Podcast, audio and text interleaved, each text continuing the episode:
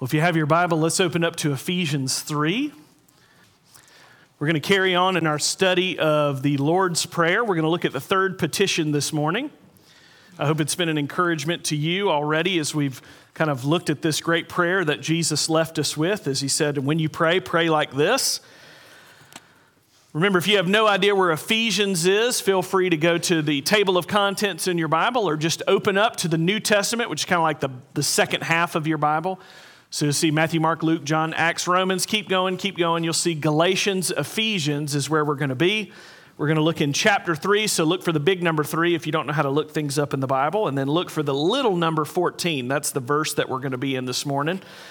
As we consider what it means when we pray, Your will be done on earth as it is in heaven. We're looking at that petition. And again, I'll reference the shorter catechism question that you have there in your bulletin. Really helpful uh, description of what's going on here. I'm actually going to read the larger catechism, which is that one just expanded out later on. And so, as you're thinking about this, uh, your will be done on earth as is in heaven, as you're opening up to Ephesians chapter 3, let me ask you a question. If you had the time and resources to open any franchise, what would it be? Any franchise. You might be thinking Chick fil A. You might be thinking Bojangles if you're me. You might be thinking Starbucks, Ace Hardware. Did you know that was a franchise? Chipotle, Remax. What, what if you had any, if you had the time, resources, energy, whatever, to be able to open any franchise, what would it be? As you know, there's a dizzying array of franchise operations, but they all boil down to a basic premise. The, there was an original store that opened, and after years of kind of operating in trial and error and learning best practices, they allow others to kind of take that proven business model and that proven name, and for a fee, you're able to go and replicate it in other places. And in the perfect world, all you have to do is follow the proven model, use the pre existing name recognition to draw in new customers. There's something about, you know, like if we were to open a Starbucks, for example, you don't have to explain what that is, people just kind of know what it is. And so you use that pre existing name recognition, this proven business model that's been replicated other places, and you just kind of run the program.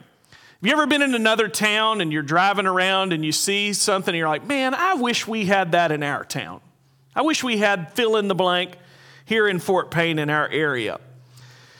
The thing about a franchise, when you think about it, is that it also means that you can't just decide that you're going to make Big Macs a certain way. There's a way that a Big Mac gets made. And you, you can't just make them the way you want to. You have to trust the process. You have to kind of follow the plan as it goes through. That's what it means to have a franchise. And uh, similarly, have you ever visited another town, you saw people doing something well, and you said and thought, man, I wish our town did something like that? You ever felt that feeling? Man, you see somebody doing something really well, and you go, I wish our town would do that that way. And you kind of have that, that feeling in your heart. For me, it's always downtown Hendersonville, North Carolina. When I think about downtown Fort Payne, downtown uh, Hendersonville, we used to live in Hendersonville. It's a beautiful little downtown, similar kind of size town, and it just has an awesome, cool downtown that's easy to walk. They got a Mast General Store. It's just neat. And the whole time, I'm like, man, I wish that downtown Fort Payne could be like downtown Hendersonville, North Carolina. That's one reasons why I serve on the Main Street board here in town. I'm trying to be a part of that process. You know, you think, man, I, I wish, I wish our town looked like that. I, I wish it felt like that. And that feeling that you had when, when you think about, man, I wish our town had this franchise, or man, I wish our town could do something well like that, that feeling that you have in your heart, that's what it's like to pray the third petition of the Lord's Prayer. When we pray, Thy will be done on earth as it is in heaven, that feeling that you have, that's what it's like. More on that in just a moment. And as you may know, we've been making our way through the Lord's Prayer, primarily the text found in Matthew chapter 6. And Jesus' disciples came and asked them to teach him how to pray, and so he did. And again, Al Mohler said the Lord's Prayer takes less than 20 seconds to read out loud, but it takes a lifetime to learn. And there's a Latin phrase we learned a few weeks ago lex orandi, lex credendi. As we pray, we believe. And so, as we pray to the Lord, kind of our theology and what we believe to be true about God just kind of comes forward in our prayers. And this prayer has been typically broken up into six petitions, bookended by a preface on one side and a conclusion on the other side. And again, remember, petition is we're asking God to do something, we're asking God to work in a particular way. And I've said before, Kevin DeYoung said the first three requests focus on God's glory, His name, His kingdom, and this morning, His will. The second set of three requests focuses on our good, our provision, our forgiveness, and our protection. And we're going to finish that first set of three this morning. And we're going to pick back up with the second set of three after missions emphasis, which also happens to be three weeks long. So three, three, three, lots of threes in there. And so, in order to understand what's going on in the third petition, we need to remember the immediate context, what comes before, right? We've already prayed, Hallowed be your name, so honored be your name. Your kingdom come, we talked about that last week. Then what comes next in the third petition is your will be done. You can't take that out and not have hallowed be your name, your kingdom come, your will be done. They all go together. We're saying, may your name be honored, may your kingdom take first place in my heart, and may that kingdom continue to expand in our world. But how do we see God's kingdom growing in our world? How do we see that? What signposts do we have? What can we point to? What can we look to? What do we can, what can we kind of notice? Let's find out. That's what we're going to talk about in the third petition this morning. So let's look at Ephesians chapter 3. We're going to read verses 14 to 19 this morning. Let's give attention to the reading of God's word. For this reason, I bow my knees before the Father, from whom every family in heaven and on earth is named, that according to the riches of his glory, he may grant you to be strengthened with power through his Spirit in your inner being, so that Christ may dwell in your hearts through faith that you, being rooted and grounded in love, may have strength to comprehend with all the saints what is the breadth and length and height and depth, and to know the love of Christ that surpasses knowledge, that you may be filled with all the fullness of God. The grass withers, the flower fades, but the word of the Lord stands forever. I'm grateful for that, and I hope you are. Let's ask the Lord's help as we look to his word. Please pray with me.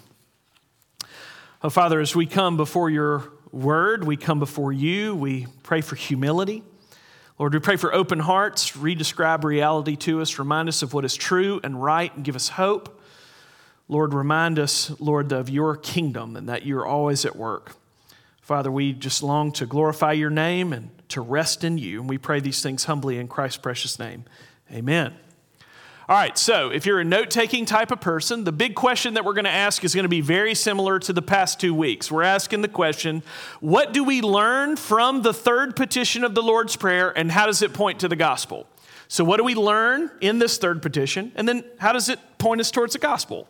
So, we're going to look at two main points this morning. We're going to keep it very simple. We're actually going to use the two parts of the petition as our points.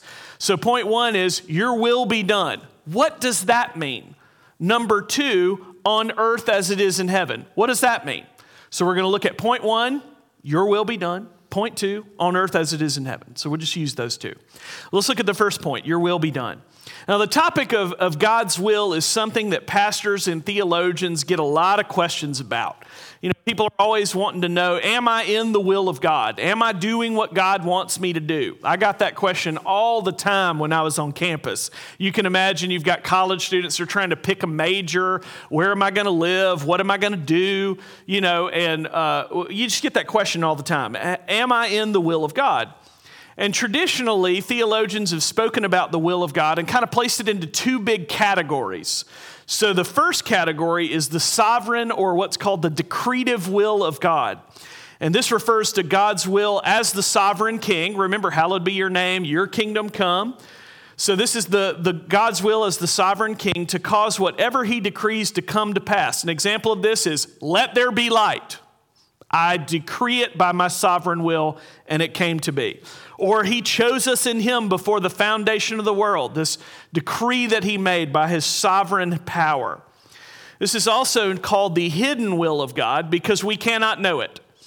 And Deuteronomy 29 29 reminds us the secret things belong to the Lord. There are some things that are part of the hidden sovereign will of God that we just don't know and we can't figure it out and it probably doesn't do us any good to sit around and try to figure it out because we just trust the sovereign hand of the Lord. The other thing about this sovereign will of God is this will is also not limited in any way by the will of man. Our will is always and everywhere limited by God's sovereignty, and when there's a conflict between my will and God's will, mine has to give way because I'm not the sovereign. And a good example of this, I actually saw a video this past week. You know, if you've ever scrolled around on YouTube or had something pop up, there was a video of the, the royal guards in, in the, uh, at the British castle. And so you may have seen these guys with the red coat and then the big fuzzy black hat that goes way up and they stand at attention. And there was a video of the royal guards going and doing their patrol around the walls of the castle. And there's a bunch of tourists around. And one of the things that they did is they're marching. You can even see there's a line worn in the stone where they've been doing this for so long. And as people are there milling around, one of the things that they yell is they yell, Make way, make way. And they will not stop for you. And some tourists have tried to test that and as you can imagine, have not been met with the most gracious response because they're not going to break stride. That's the reason why the stones are worn out. And they yell, Make way, make way, make way. And they're basically saying, Make way for the sovereign. And you can imagine what happens to anyone trying to impede the forward progress of the monarch in those moments. It, it just not go well for them. Look at verses 14 and 15 this morning, where Paul is recognizing the sovereign majesty of God who has named everything. Look at what he says. For this reason, I bow my knees before the Father, from whom every family in heaven and on earth is named. Paul is again just recognizing God is sovereign, He is the majestic King. He bows the knee before Him. He bows his knee in prayer and he says, By every, every family that is named, what that named kind of naming implies is ownership or authority over. So you think about when Adam and Eve were put in the garden, Adam goes about naming all of the things that he sees. It's this kind of this expression of ownership. The other bucket that we see here, aside from the sovereign will of God, is the preceptive will of God, aka his revealed will. So his hidden will and his revealed will. That's an easier way to think about it. And his revealed will is all the laws and commands God issues to regulate the behavior of his creation. An example of this is honor your father and your mother that your days may be long in the land which the Lord your God gives you. This is the kind of the way that I want you to live. It's his kingdom, he gets to set the rules of engagement. And we read in Psalm 19, verses 7 through 8 The law of the Lord is perfect, reviving the soul. The testimony of the Lord is sure, making wise the simple. The precepts of the Lord are right, rejoicing the heart. The commandment of the Lord is pure, enlightening the eyes. This kind of preceptive will of God, these kind of laws and rules and commands that God has issued and given to us. And so the question that we're asking this morning is which category is Jesus talking about here in this prayer? Is he talking about the sovereign will? Is he talking about the preceptive will of God? What are we praying for when we pray, Your will be done? As we're asking that question again, Reformed confessional, we write everything down history is really helpful. Here's Westminster Larger Catechism answer number 192 that talks about the third petition. In the third petition, which is, Thy will be done on earth as it is in heaven, acknowledging that by nature we and all men are not only utterly unable and unwilling to know and do the will of God, but prone to rebel against His word, to repine and murmur against His providence, and wholly inclined to do the will of the flesh and of the devil. Hey, that's a good start. Says, hey, you're utterly incapable of doing the will of God. Hey, thanks, larger catechism.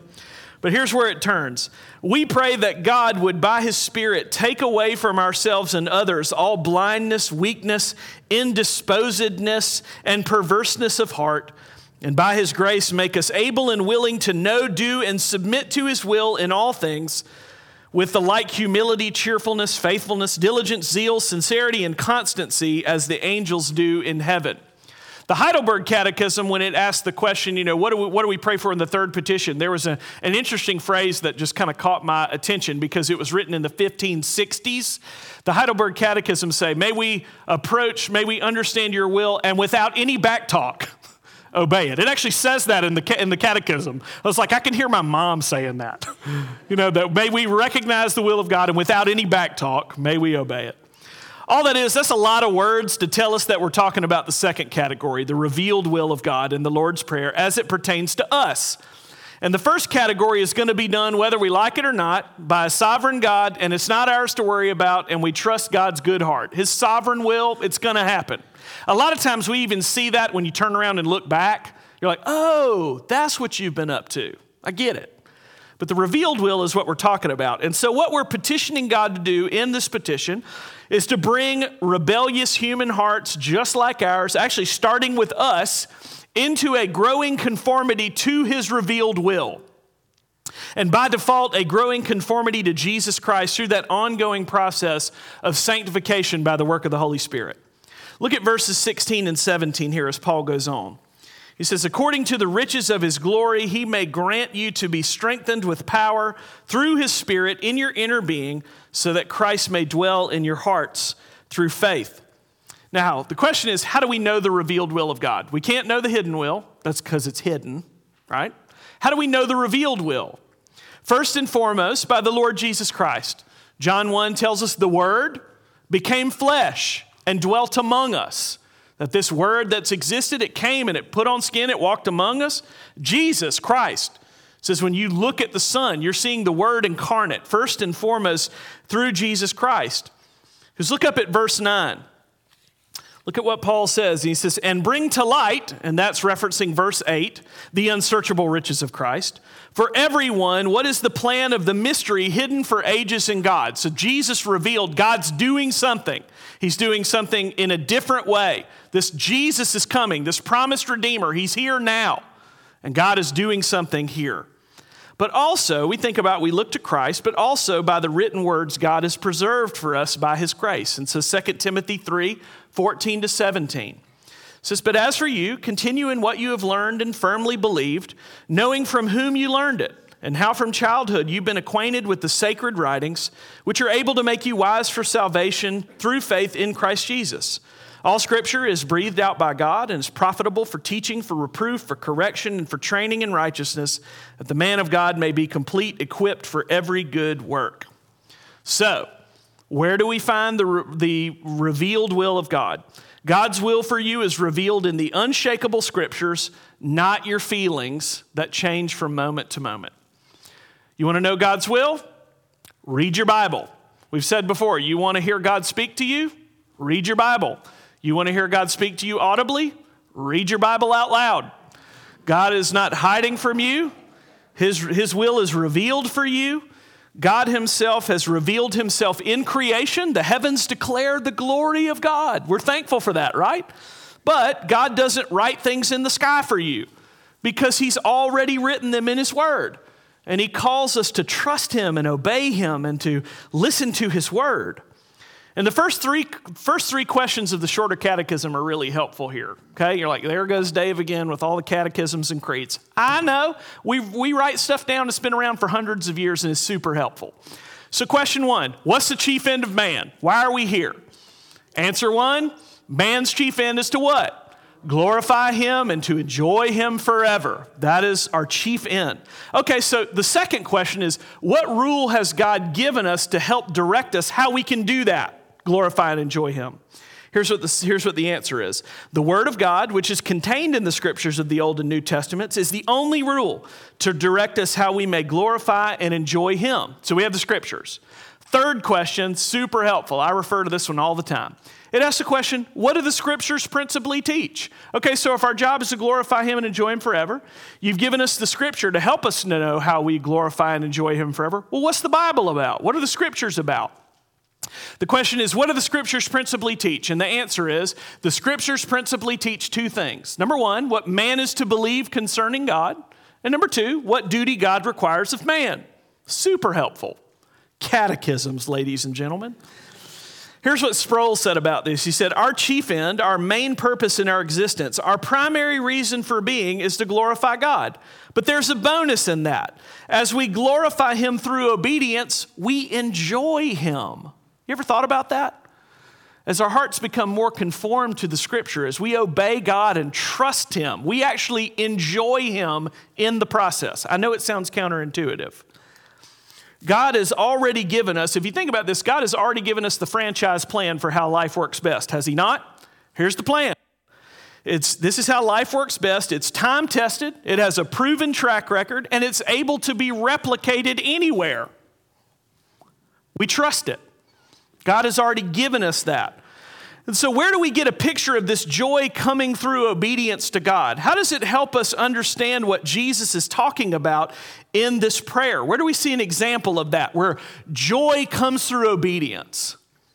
This is where the second part of the third petition comes in, and this is where the rubber hits the road. We think about not only your will be done, remember, sovereign revealed, but also on earth as it is in heaven. That's our second point. Again, here's what Sproul said. In this petition, Jesus is affirming that the will of God is done in heaven. However, he is also affirming that it's not done here. Because remember, we're asking, Lord, may what is being done in heaven be done here? That means we're not doing it right. People here on earth do not strive to glorify God. They do not seek the kingdom of God. They do not hallow the name of God. End quote. Remember from last week, our American hearts grate against the idea of any sovereign king or any time we hear the words submit or obey. Do you like hearing those words? Obey this? And we go, no, I don't think so. That's built into our hearts, right? We come pre wired for sin and rebellion.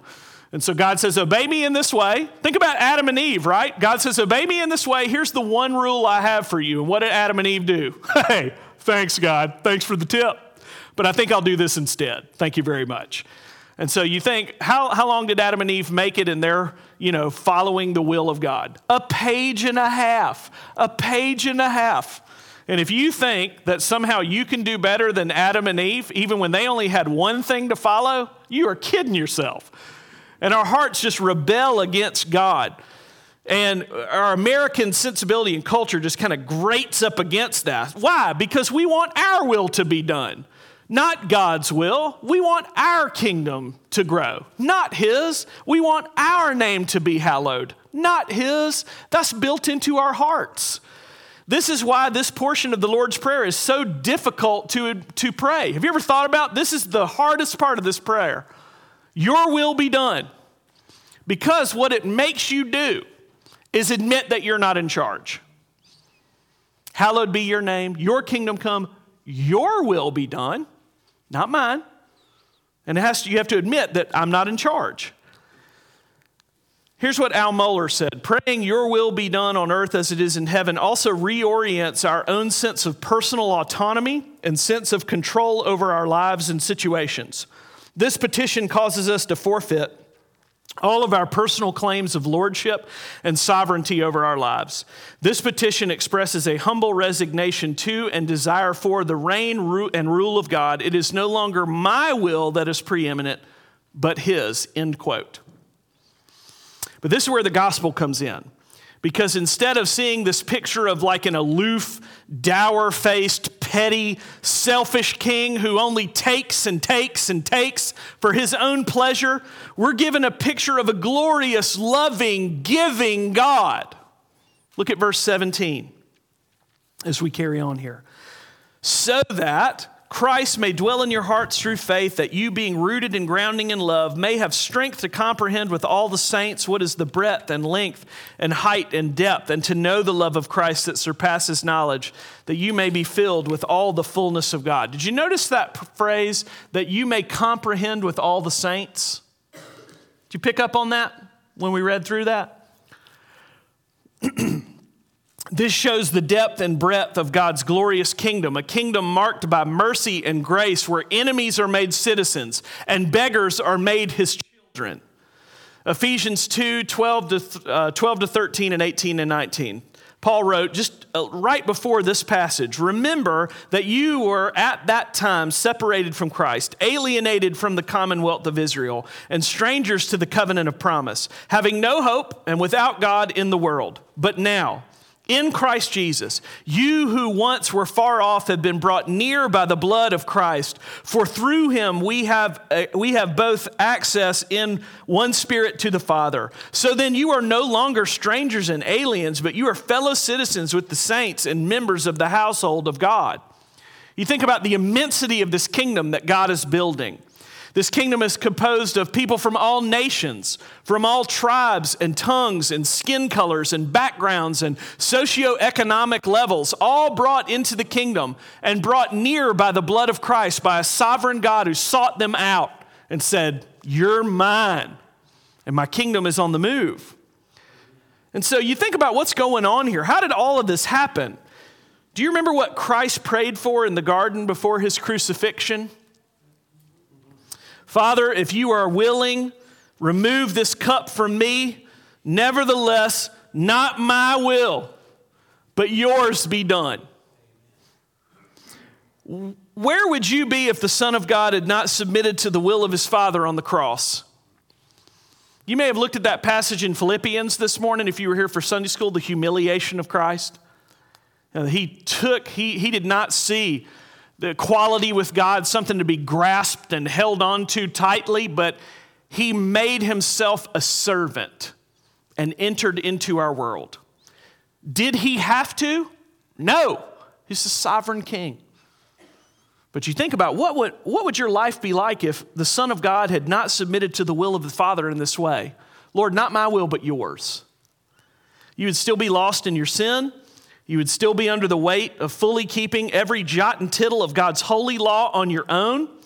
And so we ask the question here what is one of the signposts that we see to the building of the kingdom?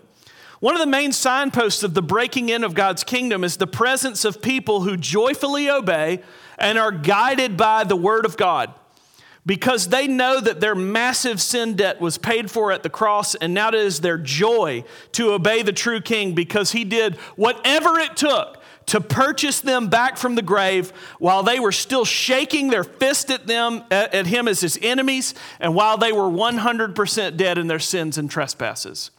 How do we see the kingdom breaking forward? We see once rebellious people who are saying, I will never do what you want me to do. You're seeing groups of people who are saying, Lord, I trust you. And I'm going to submit to your word because I'm going to trust that you know how life works best and people who are guided by the Word of God. Philippians 2 8 through 11, again. And being found in human form, he humbled himself by becoming obedient to the point of death, even death on a cross. Therefore, God has highly exalted him and bestowed on him the name that is above every name, so that the name of Jesus every knee should bow in heaven and on earth and under the earth, and every tongue confess that Jesus Christ is Lord to the glory of God the Father.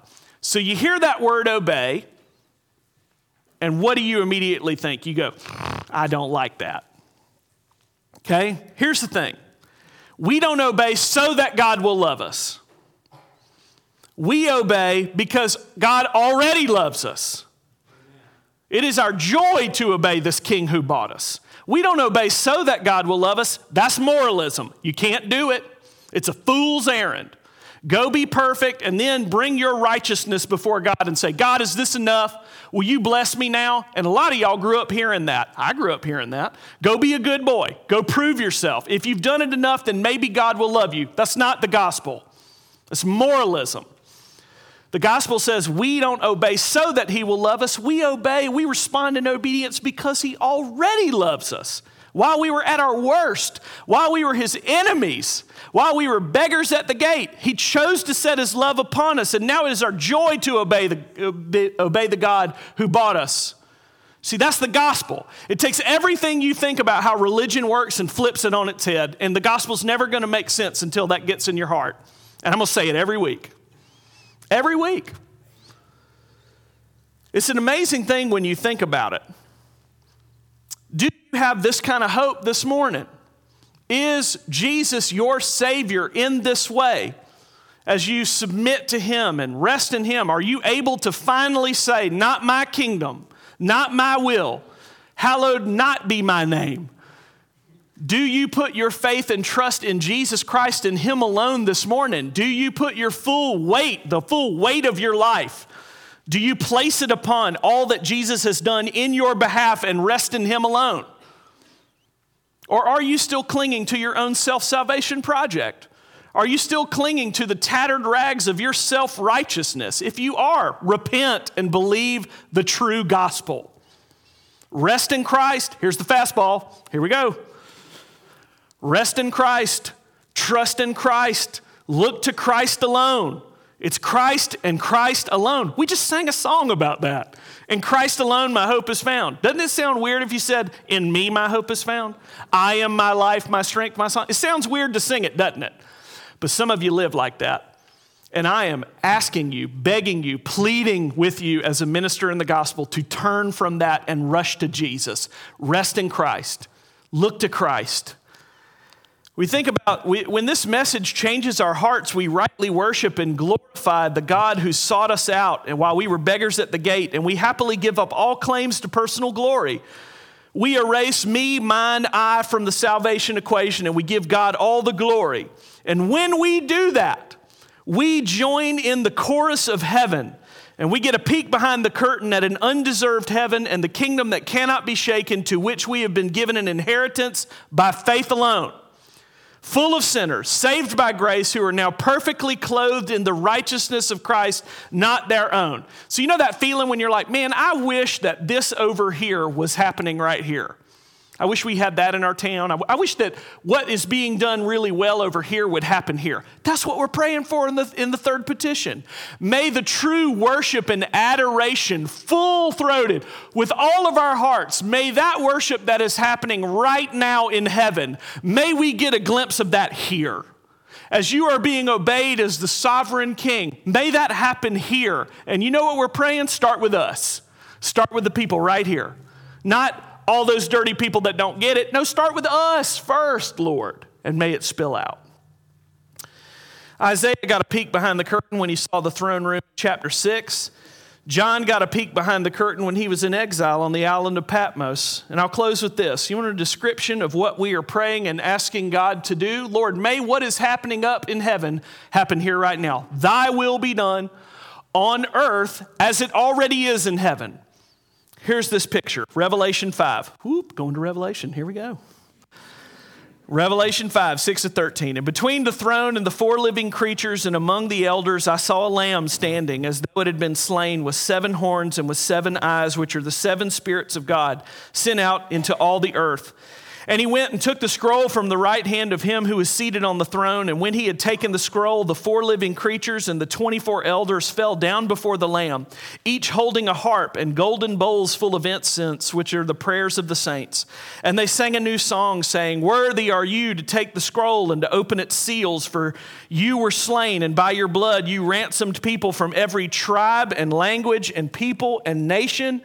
And you made them a kingdom and priests to our God, and they shall reign on the earth.